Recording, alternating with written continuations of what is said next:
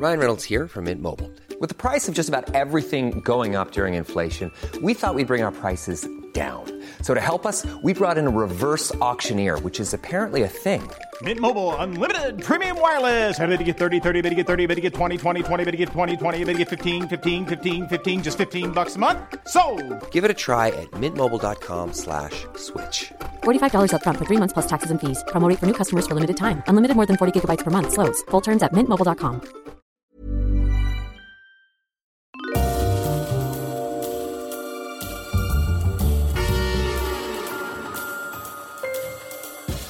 Hello everyone and welcome to Histories of the Unexpected, the show in which we demonstrate how everything has a history, even the most unexpected of subjects, like cracks, saucers and availability. really I'm sorry, that. I'm not here at the moment. I'm, I'm completely unavailable.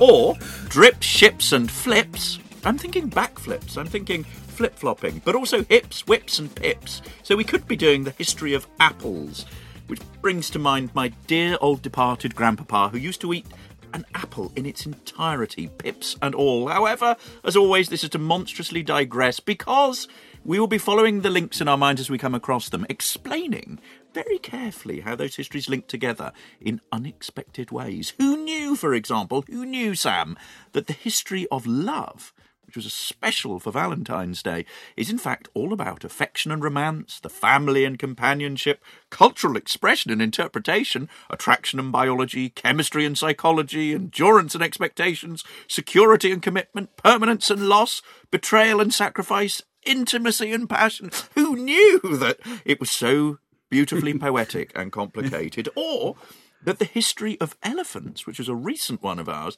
is in fact all about drunken American behemoths, eighteenth century biological inquiry, pachyderms on the stage, newsworthy postmortems, and it's also about early twentieth century museums and the Duke of Devonshire. Who knew, Sam? So much wonderful, wonderful stuff. Who's doing all this talking? Well, the man on the other microphone. If history was a block of clay, then this man would be a Michelangelo, sculpting it into a magnificent and towering work of art. Humanity posed, humanity posing for all of us to admire at our leisure, to learn from the past, from the postures of the statues of history. He is Professor Extraordinaire of Early Modern British History at Plymouth University. It's James Daybell. Hello, James. Hello, Sam. And the man not sitting opposite me, because we're social distancing in these grim, grim days of lockdown three point oh in the U K. Well, let's just say if he were a posing-related historian, he'd only be the historical equivalent of David Gandy. So ripped is his historical six-pack, so pumped is his knowledge of the past, so agile and lean is his histo- historiographical prowess, so elegant is the swagger of his archival pose, so rugged and lean is he, yes, you've guessed it, is the famous historical adventurer himself, Doctor Sam Willis.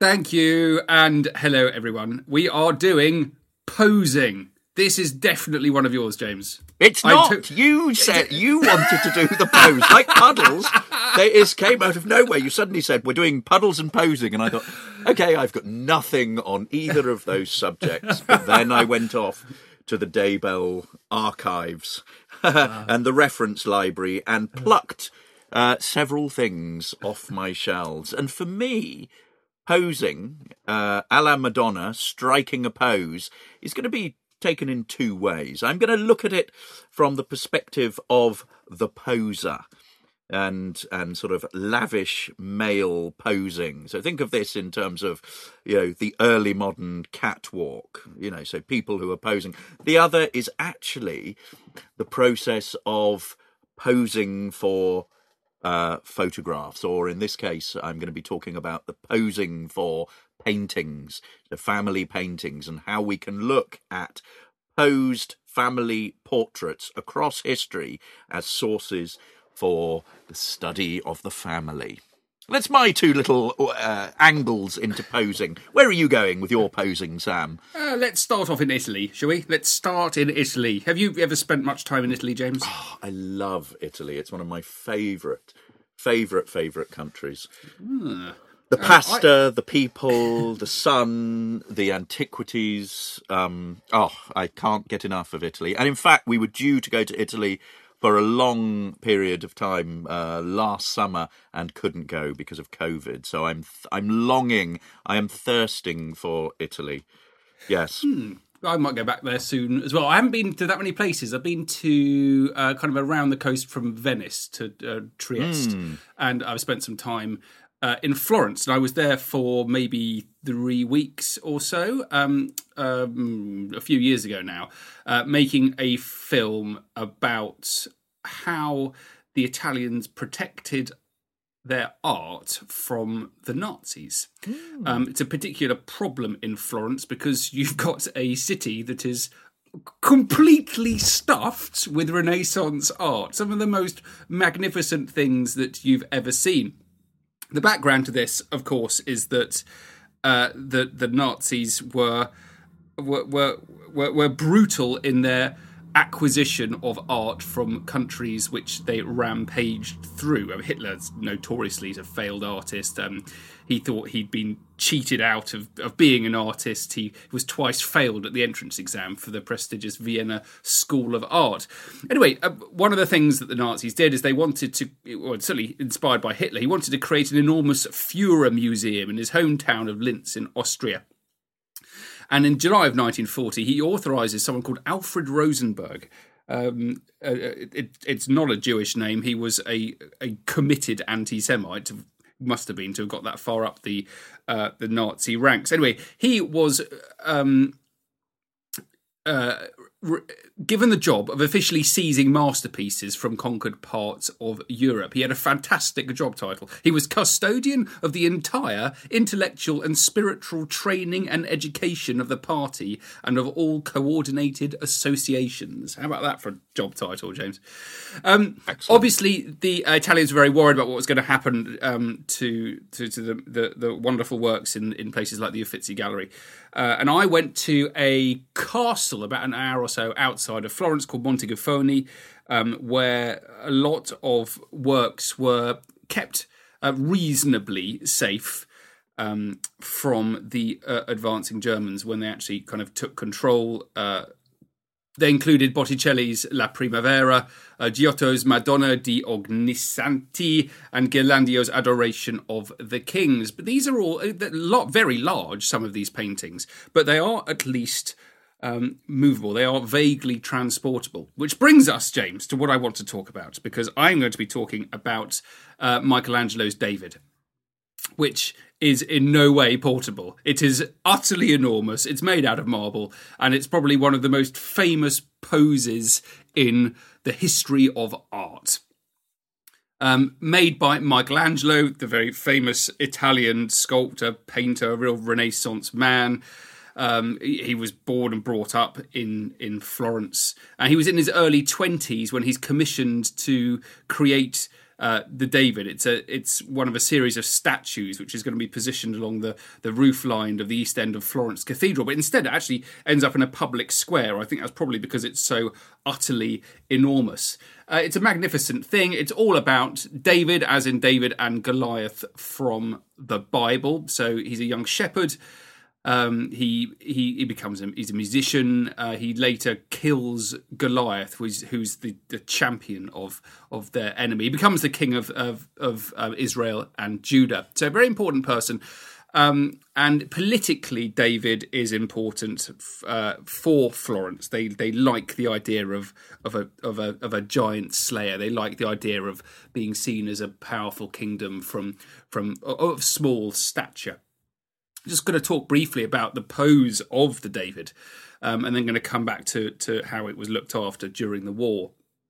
One of the interesting things about Michelangelo's version of David, of course, there have been other sculptures of David, but they're all shown usually with David being victorious over the head of Goliath. Goliath at some point is usually there in the statue, but Michelangelo doesn't do this at all. He omits the giant altogether. He's actually, David in this this uh, this pose is depicted before his battle with Goliath. You can see him, it, it, there's a sense of movement in the statue. He's tense, he's ready for battle. He's made his decision that he's going to have to fight this giant.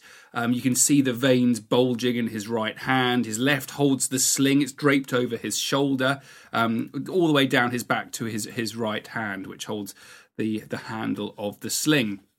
It's a very distinctive twist in the body, uh, which is uh, it gives a sense of, of of David being about to move, um, and it's also made um, with with a technique called contrapposto, and this is describing a human figure who's standing with most of its weight on one foot, and that means that the shoulders and the arms twist off axis from the hips and the legs, and it makes perfect sense if you actually just have a quick look at a statue of David, and you'll realise that his hips and shoulders are are on opposing angles, different angles, and they give a, a slight curve to the entire torso.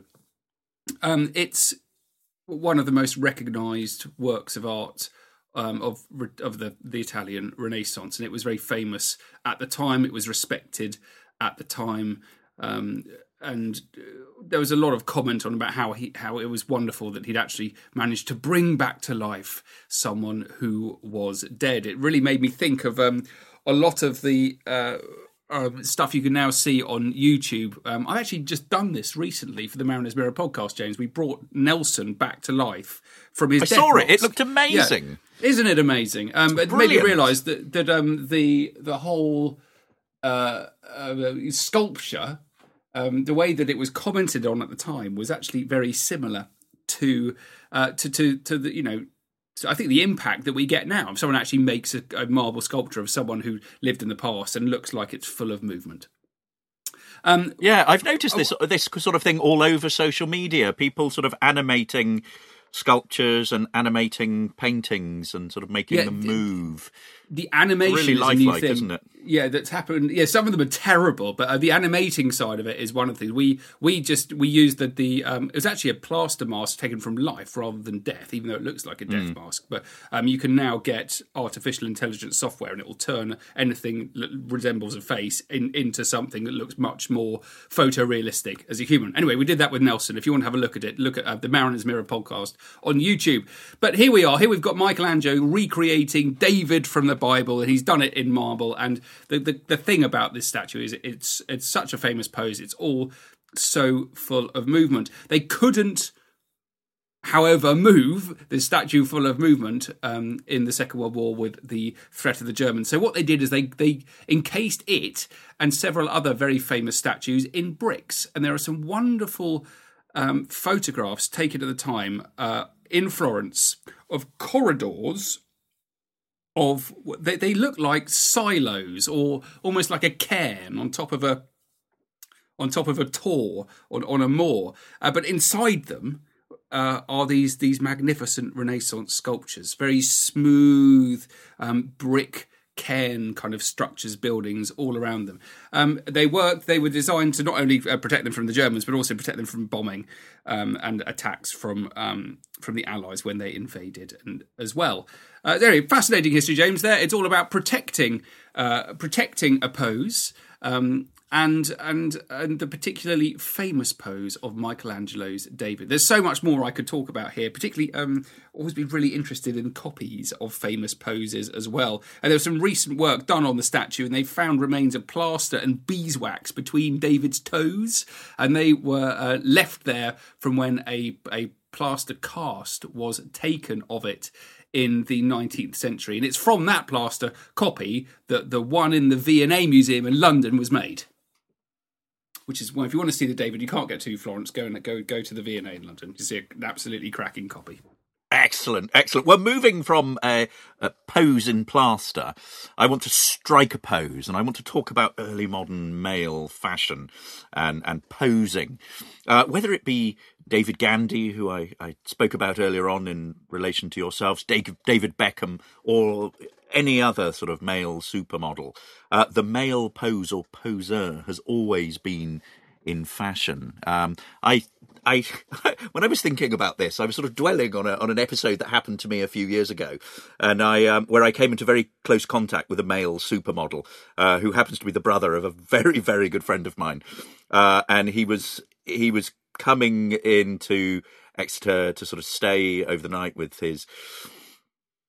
Uh, with his sister, and um, and was super jet lagged, having flown in from somewhere glamorous, and and I remember uh, catching a train with him in the very early in the morning, and he slept the entire three-hour journey. I was looking very dishevelled uh, on the before uh, we we set off, and sort of just slept. And then as we got off the train at Paddington, it's just suddenly just looked so elegant and rugged and chiselled and, and everything. And, and meanwhile, I was looking sort of crumpled and tweedy for a day in the British Library. Um, anyway, that's a sort of a little sort of peek into the world of uh, supermodels. Uh, however, what I what I really want to talk about is is what I've been working on for the last goodness knows how long, um, and uh, which is gloves. Um, so we're back to gloves. But as part of the work that I've been doing on gloves, I've been doing a lot of reading about about clothing and identity and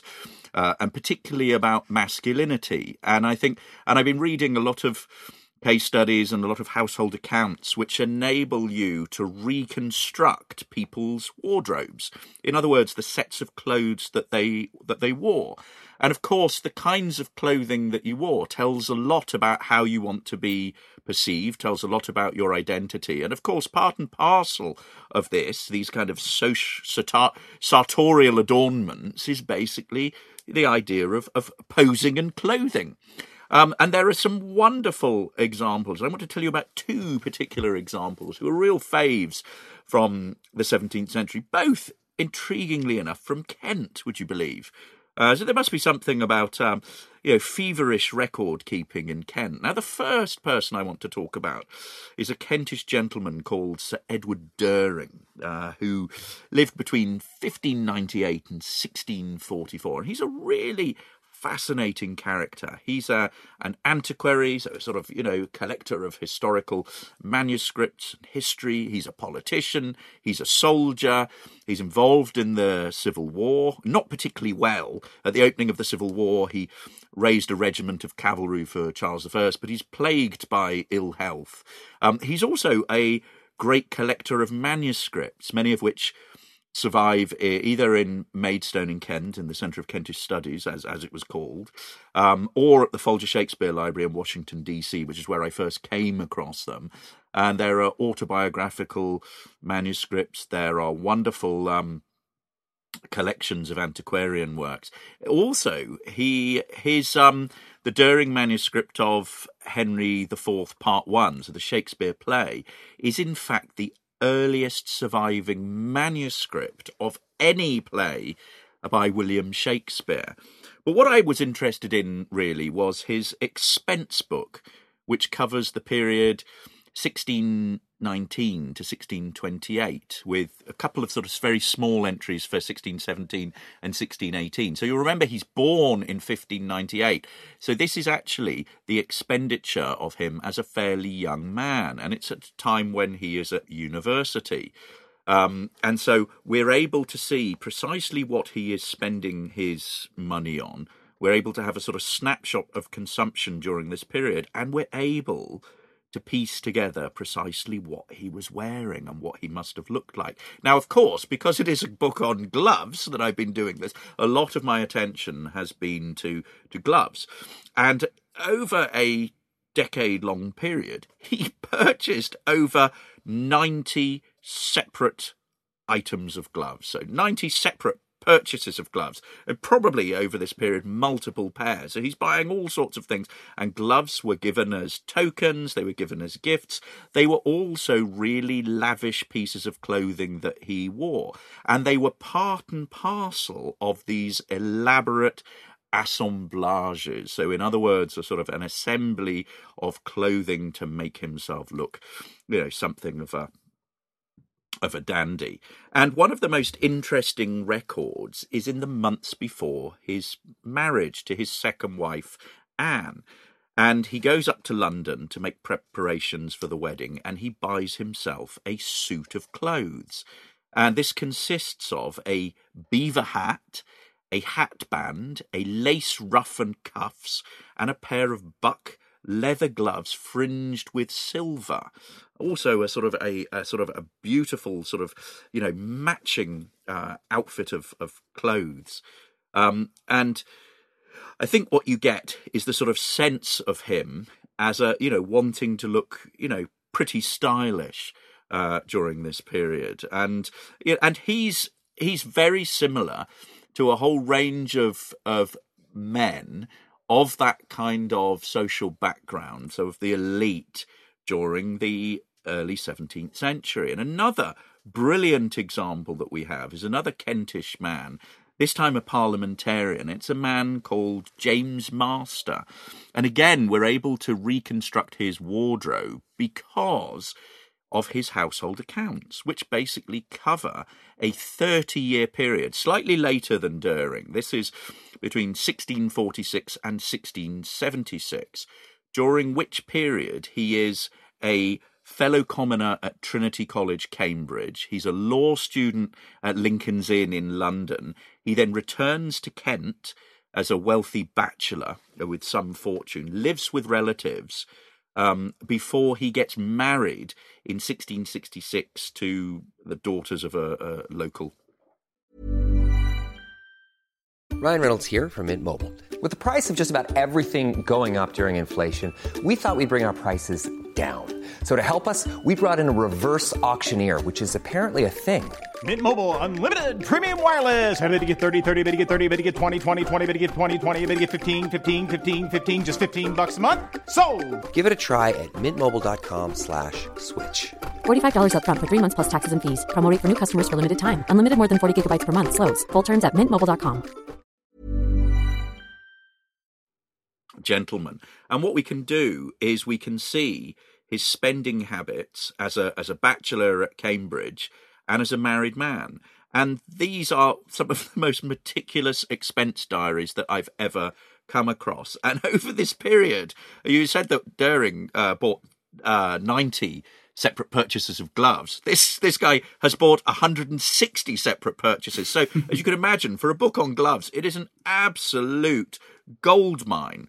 Um, and records of his spending at Cambridge reveal that he is something of a dandy, something of a poser. This is somebody who frequents Newmarket to go and, you know, he's keen on sporting and horses and gambling. And throughout these years, he's buying all sorts of, you know, of accoutrements to dress up his his ability to pose in various sort of suits of clothes. He's buying double-seamed gloves, perfumed gloves, tanned gloves, black gloves, white gloves, brown gloves, trimmed morning gloves, kid gloves, coloured gloves, chamois gloves, amber gloves, gloves for hawking, gloves for shooting, gloves for riding. You get the you get the message. But also, he, gloves are part of a of a fashion statement that he's making. So they're they're bought alongside purchases of ribbon for trimming the things he's wearing. And there's an entry that I think is really striking on the twenty-first of May, sixteen fifty-two, where he records payment for two pair of gloves, four ounces of powder, and a pair of tweezers. So he's obviously going out with his fancy gloves. He will have tweezered his facial hair and and powdered, presumably, his his hair so that he's he's looking good.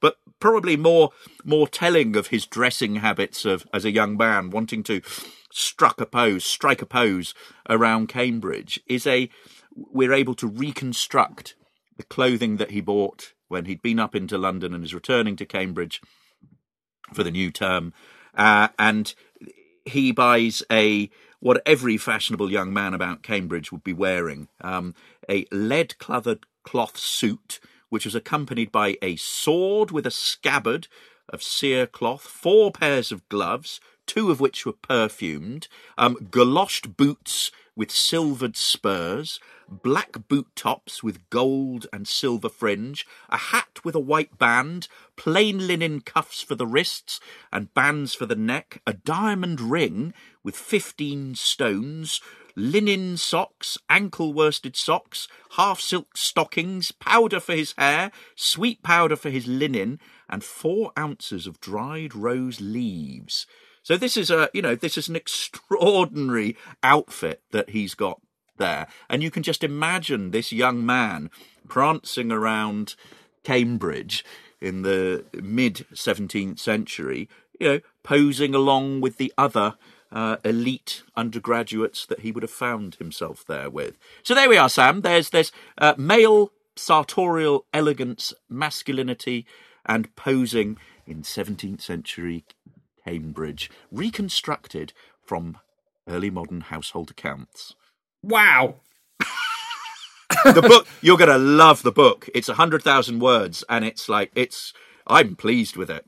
I've been writing it with my very, very dear friend, Uh, Sue Broomhall, uh, who's now um, now in Melbourne, uh, and we're having great fun doing this. I've been reading all about leather, uh, the brilliant work of a superb leather scholar uh, called Mike Redwood, who spent a, a whole lifetime in the in the leather and glove industry and is the supremo um, expert on historical leather. I mean, it's an absolutely extraordinary field. We should do something on leather very soon, Sam.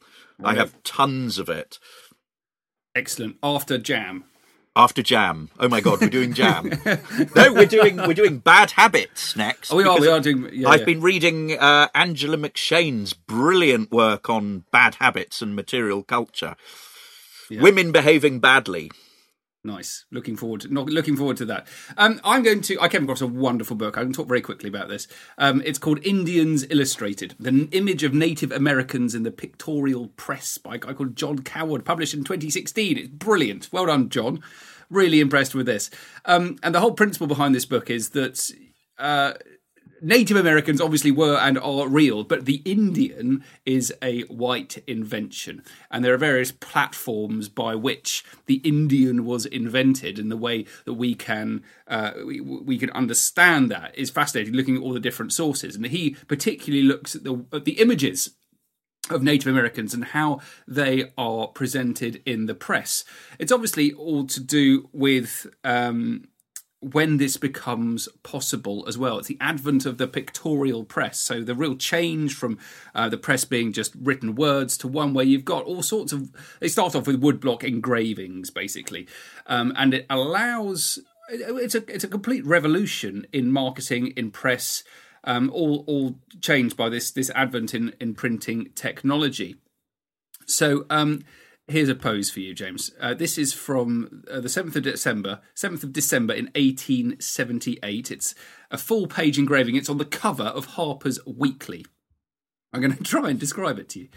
It's amazing. Uh, th- in the background are some jagged mountain peaks, and the peaks are poking up into the clouds. There's a kind of a misty swirl of cloud going across the entire centre of the image. And then...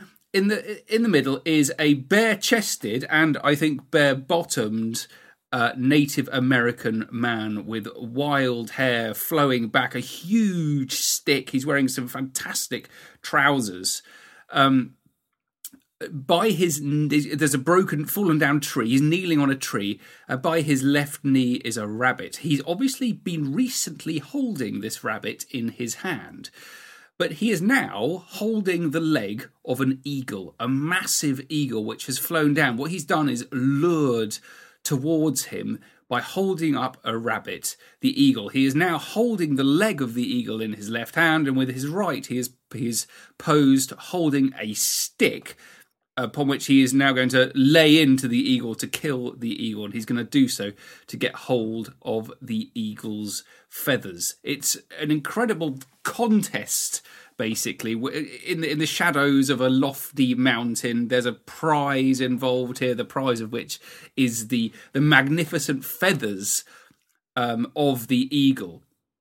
Which um, the, there's a bit of a commentary on this in, in Harper's Weekly, and it says that those feathers are so dear to the heart of every Indian. He uses them for many purposes, to decorate his headdress, his robes, his leggings, and to give accuracy to the deadly flight of his arrows. For the latter purpose, they are split lengthwise. They are rarely used whole in decoration. The Indians displaying considerable skill in combining portions of differently coloured feathers so as to produce an effect pleasing to the barbarian. barbaric taste. So bear in mind here, what we've got is it's a front cover, and you've got this powerful Indian warrior. He's in the midst of a violent quest, I think is probably the right word. Um, and you've got a contest here between a uh, proud American... Um, he's, he's being depicted as savage, and you've got a wild and dangerous predator.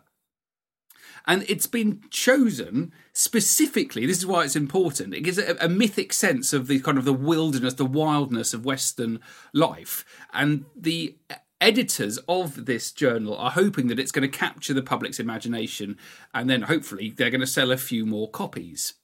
Um, we know that this scene's largely imaginary. Historians have done loads of work on it, um, and it's more than likely based on a thrilling but uh, a second-hand tale of um, adventure uh, with uh, uh, American uh, Native Americans being witnessed by by uh, by white Americans. Um, so there's a, a very kind of lurid uh, graphic description of it, and they think it's based on that, but the details are most likely fictional. Um, It's important that the uh, the Native American is, is attacking this bird with a stick instead of with a rifle or with a bow. It's an act of bravado. It displays his prowess. It's a feat of daring do. It's all it's all very impressive stuff. So what we've got here, right, is a is a, is a, a representation of a good Indian, and by no means was this the only way that Indians, uh, as described, were represented in the press at the time. They could be noble savages, they could be proud, brave, strong,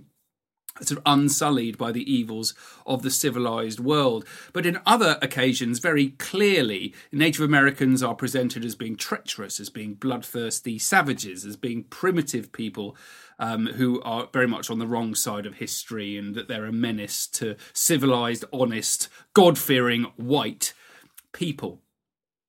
The conclusion of all of this is that you can look at illustrations of Native Americans as an important source of information about Indians and about Indian life, but particularly about the establishment of stereotypes, of visual tropes, I think, uh, in, in the popular imagination. It helps you understand how and why Native Americans came to be seen in in narrowly conceived ways. And there's a, a wonderful quote here from the historian Robert Birkhofer, um, and he wrote a book called The White Man's Indian in nineteen seventy-eight, and he makes the point that Native Americans were real, but the Indian was a white invention. So I've got to chat there briefly, James, about the pose of this, this remarkable uh, male Indian, but um, this book includes such wonderful descriptions of how Indian mothers were were depicted as well, and I'd urge you all to read it.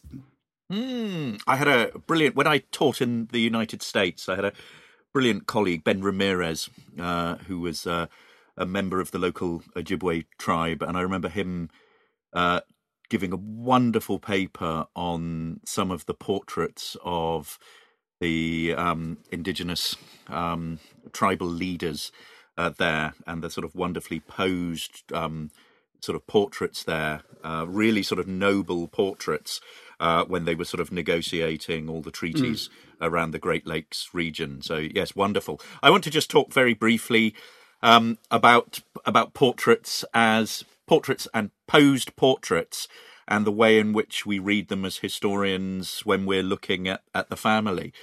And I think this this crops up in, in approaches to the history of the family, which we can study in all sorts of ways. But one of the one of the most visual and appealing uh, depictions that we have is is representations of people in the sixteenth century painted in particular sort of family poses. And I think that's a period, certainly in... in England, early modern England, when we get really realistic portraiture for the first time. Um, and you think of examples like Holbein's uh, portrait of Thomas More and his family, and you've got all of Thomas More and, and his learned, uh, very scholarly and highly educated, classically trained daughters. So it, it records the, the sort of classical learning of this humanist scholar. Uh, and great sort of political figure um, who very, you know, tragically was was executed by a tyrannical Henry the Eighth. Um, and also the, the way in which um, the family is depicted in, say, for example, the family portrait of Lord Cobham and his family with the with the children around the table holding various things. And I think one of the difficult things is how we actually interpret that, because here the act of posing and the act of actually sitting down and posing for something, what it does is it immediately puts a barrier up between you actually knowing what the reality of life is like, because it is posed. It's rather like looking at a, a selfie nowadays and sort of thinking, oh, those, those teenagers, they're having such fun, when basically what they're doing is they're on their phones in their rooms by themselves, taking selfies and not doing much else. Um, that, that sort of being slightly sort of tongue in cheek, but you get you get the sort of the, the thought about this. However, having said that, what it does tell us about these sort of neatly posed pictures is it tells us about how the family wants itself to be represented. And I think that's really that's really crucial. And I've been reading a couple of things. Um, I was having a look at the wonderful catalogue, the Dynasties exhibition that many, many years ago uh, was on in London. And the Dynasties exhibition was a wonderful exhibition of Tudor and Stuart portraiture. And this was a time when, this is a long time ago now, actually, because I was doing my M A at the University of Reading on the English Renaissance, politics, patronage and literature. And the wonderful team who taught us on that took us up to London to see this uh, this exhibition. And it's full of, of Tudor and Stuart portraits across the ages, themed in various ways. And one of the seminal portraits there is, as I said earlier on, it's this picture of William Brooke, tenth Lord Cobham, and his family, which was painted in fifteen sixty-seven. We'll pop this up on our website, but while you are listening to this, if you're anywhere near any device that enables you to Google this up, uh, other there are other search engines out there, Google up William Brooke, Lord Cobham family portrait, and you will have up in front of you the most terrific portrait of a family sitting around a table. So it's a table with a white tablecloth on it. There is a parrot on it. There's all sorts of food. There are, you know, uh, all sorts of ornate plates, and around it are one, two, three, four, five, six children and three adults, and husband and wife next door to each other. And then in the background there is a Latin motto. So it's quite an extraordinary piece here. Um, William Lord Brooke, William Brooke Lord Cobham, was Lord Warden of the Cinque Ports. Uh, he's Lord Chamberlain of Queen Elizabeth's household. He's Lord Lieutenant of Kent. Um, you know, he's an important man. He's shown here with his second wife, Frances, who's the daughter of Sir John Newton. Um, a, seated on the far left is a woman who is Lady Cobham's sister, uh, Johanna. And then around it is is the, the, the six children. And what's interesting here is the way in which they are being placed. And I think some of this, it what it does is it shows... It shows Yeah, Tudor thought about how children and parents should relate. And we've got them sitting down at, at mealtime, which, you know, is really sort of connecting with the Dutch humanist uh, Erasmus's recommendations on education. So in other words, um, the uh, meal times were not merely about sociability and entertaining and catching up after a hard day. Uh, they were, in fact, an occasion for inculcating manners, decorum, courtesy, and those kinds of things. So what we have here is a family meal that is enforcing parental authority over the children, and also it is about hierarchy and order. So there are several animals that are depicted here. There's a puppy, uh, which is on a child's lap, uh, which apparently stands for Christian aptitude. There is a goldfinch as well, which is associated with the Christ child. Uh, there is also a monkey, uh, which is being restrained, which is about mischief and sin inherent in the child. And what's really telling is the Latin inscription on the, the central sort of cartouche at the back, which is translated See here the noble father, here the most excellent mother. Seated around them spreads a throng worthy of their parents. Such was once the family of the patriarch Jacob, such the progeny gathered about the pious Job. God grant that the line of Cobham beget many offspring, such as Joseph, and flourish like the seed of Job restored. Much has been given to the noble race of Cobham. Long may their joys endure. So it's a really sort of, you know, it is a really posed piece that is really about lineage and heritage and, you know, the give presenting the family in a particular in a particular light. So there we are, Sam. There is the the pose, the posed portrait as an entry point for studying the history of the family in the sixteenth and seventeenth century. Who knew that we would get to there with posing? Yeah, wonderful stuff. I hope you all enjoyed that. I did hugely. Um, I think this all started off with us saying we were going to be doing, uh, what we're not going to be doing, but we could do uh, cracks, sources and availability. Um, I, I, I don't want to forget availability, James. I think I would like to do the history of availability. I think I'm unavailable for that one, just to um, okay, okay, very good, very good. return um, to the pun. Thank you all. Thank you all, everyone. Um, Do please follow me on social media. I'm at Doctor Sam Willis. And if you're interested in maritime and naval history, please check out the Mariner's Mirror podcast. It is excellent. But if you want to follow me on social media, I am on at James Daybell on Twitter. And the podcast on Twitter is at Unexpected Pod. We are also elsewhere on social media. We're on Facebook, so you can befriend us or like us there. Uh, we're also on Instagram, and you can check out everything that we've been doing on our website, histories of the unexpected dot com. Yeah, that's it for now, guys. I'm looking forward to being back in the studio again soon. Cheerio. Bye, guys. Take care.